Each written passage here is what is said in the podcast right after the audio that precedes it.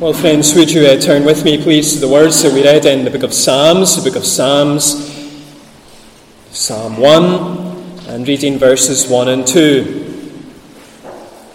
where we read Blessed is the man who walks not in the counsel of the wicked, nor stands in the way of sinners, nor sits in the seat of scoffers. But his delight is in the law of the Lord, and on his law he meditates day and night. I have a friend who was telling me that uh, when he and his siblings were very young, his mother gave each of them a psalm.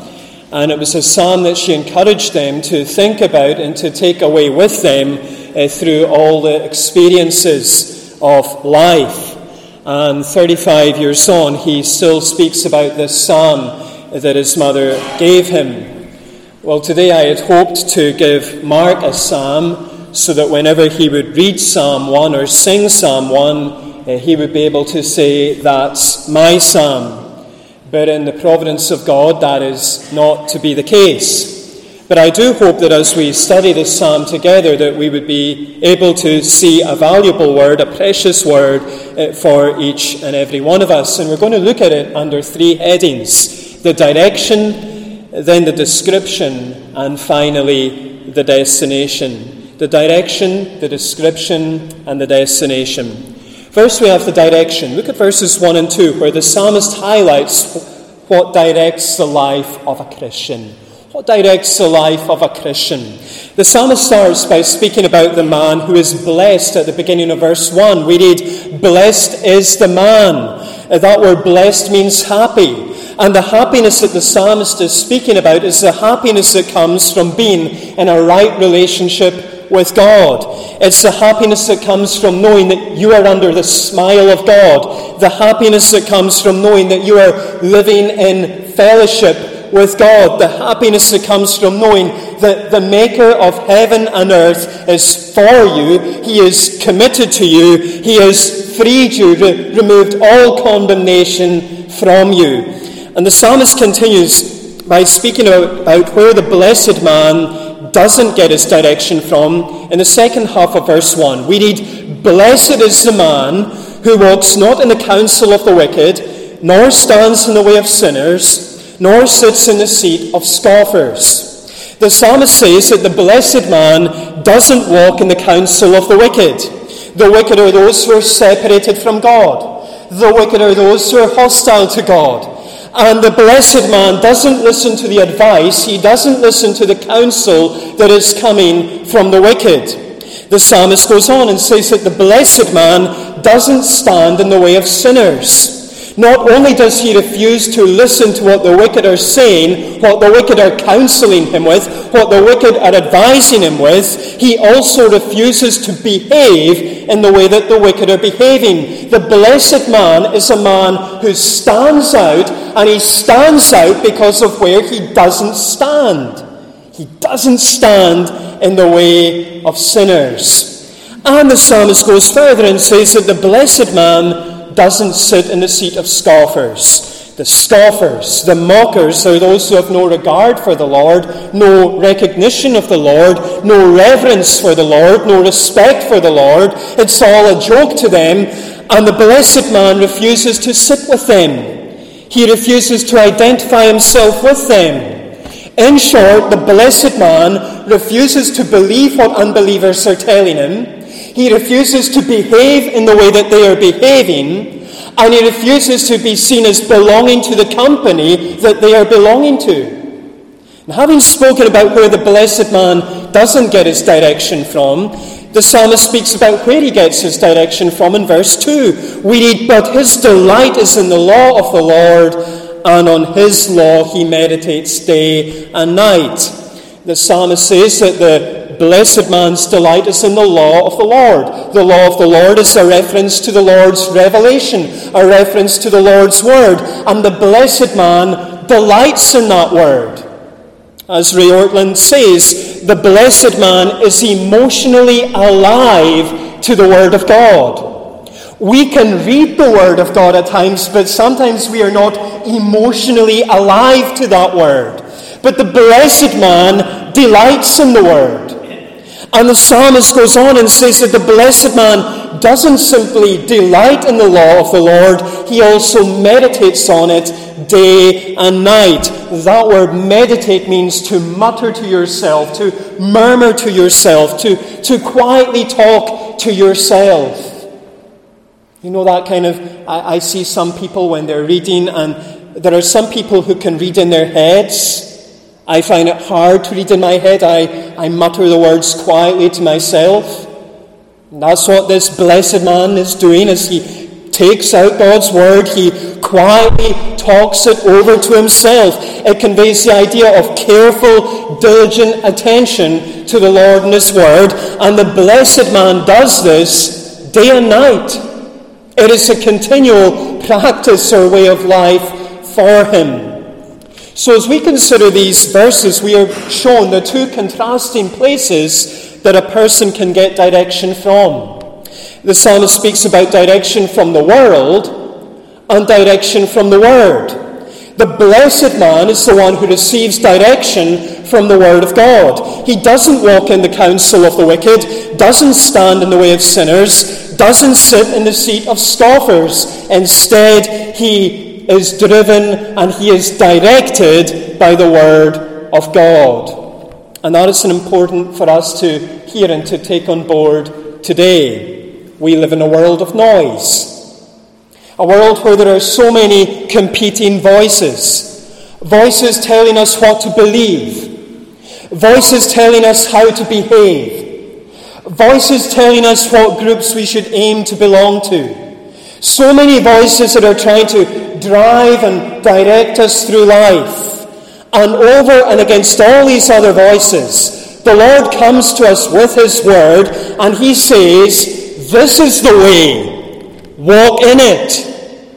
The Lord comes to us and He says, Let my Word direct your life. Let my Word direct you through life.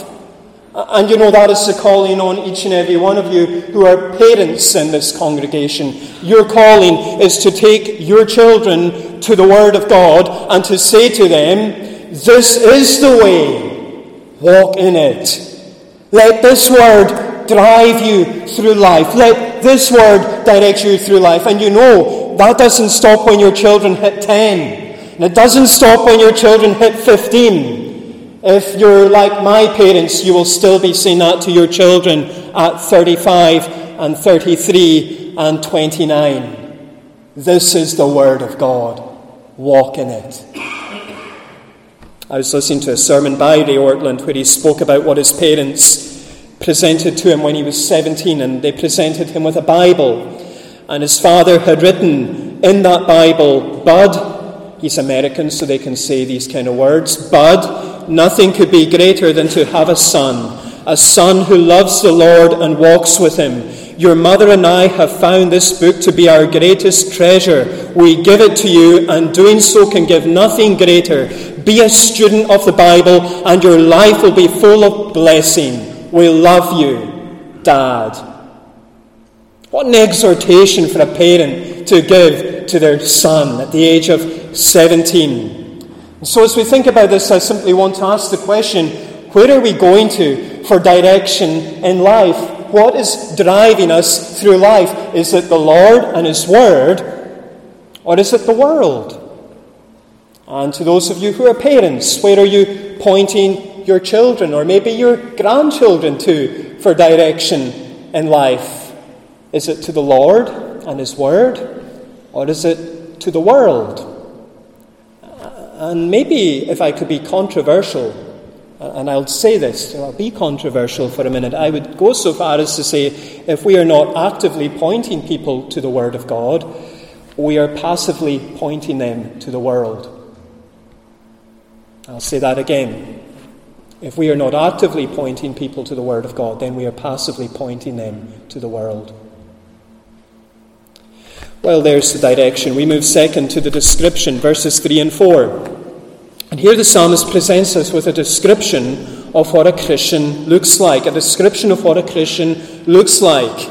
The psalmist starts by giving a description of the blessed man in verse 3. We read, He is like a tree planted by streams of water that yields its fruit in its season, and its leaf does not wither. In all that he does, he prospers. The psalmist speaks here about the productivity of the blessed man. Beginning of verse 3, he is, he is like a tree that has been planted by streams of water. He is planted and rooted in the Lord and His Word. And to be rooted in the Lord and His Word is to be rooted in a nourishing place, like a tree that has been planted by streams of water.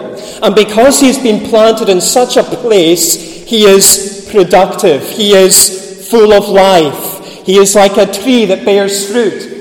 He is like a tree whose leaf doesn't wither, doesn't fade, doesn't decay. There is a vibrancy, there is a vitality in that blessed man who is planted in the Lord and His Word. And the psalmist also speaks about the prosperity of the blessed man. Look again at verse 3. In all that he does, he prospers, he lives a full life a spiritually enriched life. Even when the storms come, he, he is still prospering spiritually because he's got good roots. But the psalmist moves on to give a description of the unbelieving man. Look at verse 4. Indeed, the wicked are not so, but are like the chaff that the wind drives away. Up until now, the psalmist has been speaking in verses 1 to 4 about the blessed man. Uh, the blessed man is the man whose life is driven and directed by the Lord and His Word. The blessed man is the man whose life is marked by spiritual productivity, spiritual prosperity, vibrancy, vitality. And now the psalmist draws their attention to the wicked. Uh, the wicked are those who have no place for the Lord and His Word in their lives. The wicked are those who will not allow the Lord and His Word to drive and direct them through life. And because of this, the psalmist is unable to speak about them being like a planted and productive tree. Instead, they have no real root. Instead, the psalmist describes them as being like chaff that the wind drives away, that the wind blows away. In the Old Testament, chaff was that loose outer covering on various grains. It was inedible, it was no use for anything. It would simply be blown away by the wind. And that is how the, the psalmist is describing those who have no room in their lives for the Lord and His Word. He says they'll just be blown away in contrast to the tree that stands and is productive. Well, as we consider these verses, friends, we are being given two contrasting descriptions of a blessed man and an unbelieving man. The psalmist does this by using the imagery of a tree and a piece of chaff. The blessed man is rooted in the Lord and His Word and is like a productive tree that has been planted by the stream. The unbelieving man, the psalmist says, is not so. He is like chaff that the, that the wind drives away. And again, that is so important for us to hear and to take on board today. A Christian isn't simply a nice person, a good person a moral person, a decent person. That is not what a Christian is. I know plenty nice people, good people, decent people, moral people who aren't Christians. In fact, some of them are nicer than a lot of Christians, and, and you know that yourselves. A Christian is someone who has been planted, rooted in the living Lord and His living Word. A Christian is someone who has been united to Jesus, connected to Jesus by faith. A Christian is someone who has a whole new life where they are living in Christ and where Christ is living in them by His Spirit. And because of this, their lives are marked by spiritual productivity and prosperity, vibrancy and vitality, fruit. In his commentary on this psalm, Steve Lawson writes Many people today point to a mystical feeling or emotional experience for the validity of their conversion, but we must look for the fruit of a changed life. The authenticity and validity of a person's faith is proven by the spiritual fruit they produce. Fruit is the test of salvation. That includes personal holiness, Christ like character, good works, ministry, stewardship, praising God. In other words, where there is fruit, a connection to the living Lord and His living Word, there will be fruit. And where there is no root, where there is no connection to the living Lord and His living Word, there will be no fruit. It's a very simple equation no fruit, no root, no fruit. But where there's fruit, there will be a root. And isn't that our prayerful longing for the children in our congregation. We long to see them planted, rooted in Christ and His Word. And we want to see them planted and rooted in Christ and His Word from an early age and bearing fruit that points to the fact that they have been planted and rooted in Christ and His Word. That is our burden. I know that's Donald's burden for the Sunday school, but I'm sure that's our burden as a congregation for our young people, but also those who are not so young. So, as we think about this, I want to ask which of these two verses best describes you? Which of these two verses best describes you? Are you like a tree that has been planted in Christ and His Word, showing some evidence of spiritual vibrancy, spiritual vitality, spiritual fruit? Or are you like a bit of chaff that the wind could easily drive away with no root and no fruit. Well, third and finally, we move to the destination, verses 5 and 6. Here the psalmist focuses on the final destination of the Christian. The psalmist speaks about the final destination first of the unbelieving man in verses 5 and 6. We read, Therefore the wicked will not stand in the judgment, nor sinners in the congregation of the righteous, for the Lord knows the way of the righteous, but the way of the wicked will perish. The psalmist claims that the unbelieving man will not stand in the judgment. Beginning of verse 5, the Old Testament often speaks about this final day, the day of the Lord. It'll be a day of judgment, a day when the Lord is going to vindicate his people, but will also pour out wrath on his enemies, those who are not his people. And the psalmist says that the unbelieving man will not stand in the judgment. He might have been very firm and stable in his convictions in this life, but he will not be able to stand on the day of judgment. He, his legs will give way. And the psalmist continues by claiming that the unbelieving man will not sit in the congregation of the righteous. Look again at verse 5. They once laughed at those who gathered to worship the Lord. They once refused to be found near a church. They wouldn't go into a church for a wake. They wouldn't go into a church for a funeral. You know these people. I know these people. They won't be found near a church. They won't want to go anywhere near a Christian, not because of fear of COVID, but fear of Purim. You know that. Scared that somehow they might get converted and they don't want to be part of that. But on the day of judgment, they will be willing to give anything and everything to sit in the congregation of the righteous, the very people whom they once mocked and wouldn't want to go near. But there will be no place for them. And the psalmist claims that they'll perish. Look at the very end of verse 6. That's the final outcome. No second chance, no reprieve, only doom, only destruction. But having spoken about the final destination of the unbelieving man, the psalmist speaks about the final destination of the blessed man. Look again at verse 6. We read, For the Lord knows the way of the righteous. The psalmist claims that the Lord knows the way of the righteous. That word knows refers to more than an intellectual knowledge.